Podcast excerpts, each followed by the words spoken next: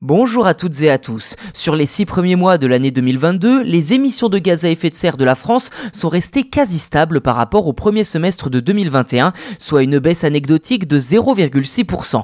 Ceci dit, les chiffres officiels font également état d'une hausse des rejets de CO2 dans le secteur de l'énergie, ce qui s'explique en partie par plusieurs réacteurs nucléaires à l'arrêt ainsi que la crise du gaz et du pétrole.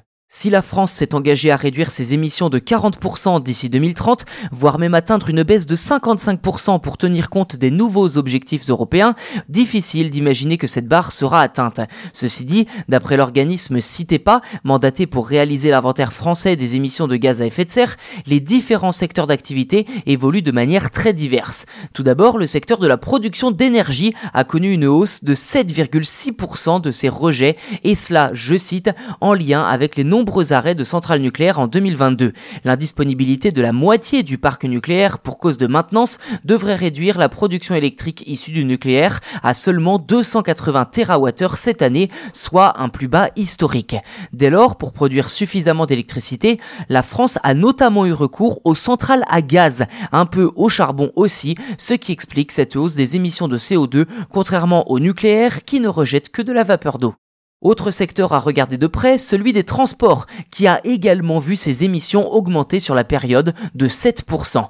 En guise d'explication, Citepa explique, je cite, que la suite du rebond post-Covid de 2020 et la crise énergétique ont joué un rôle certain. Fin de citation. À l'inverse, le secteur des bâtiments affiche une baisse de 12,5%, tout comme l'industrie manufacturière de la construction avec moins 5,2%.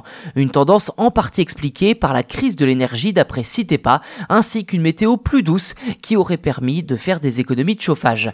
On ne va pas se le cacher, il faudrait faire beaucoup plus d'efforts pour atteindre les objectifs de réduction du CO2 rejeté dans l'atmosphère, une problématique très délicate puisqu'il ne sera sans doute pas facile de concilier développement économique et écologie sans sacrifier certains secteurs ou certaines pratiques polluantes.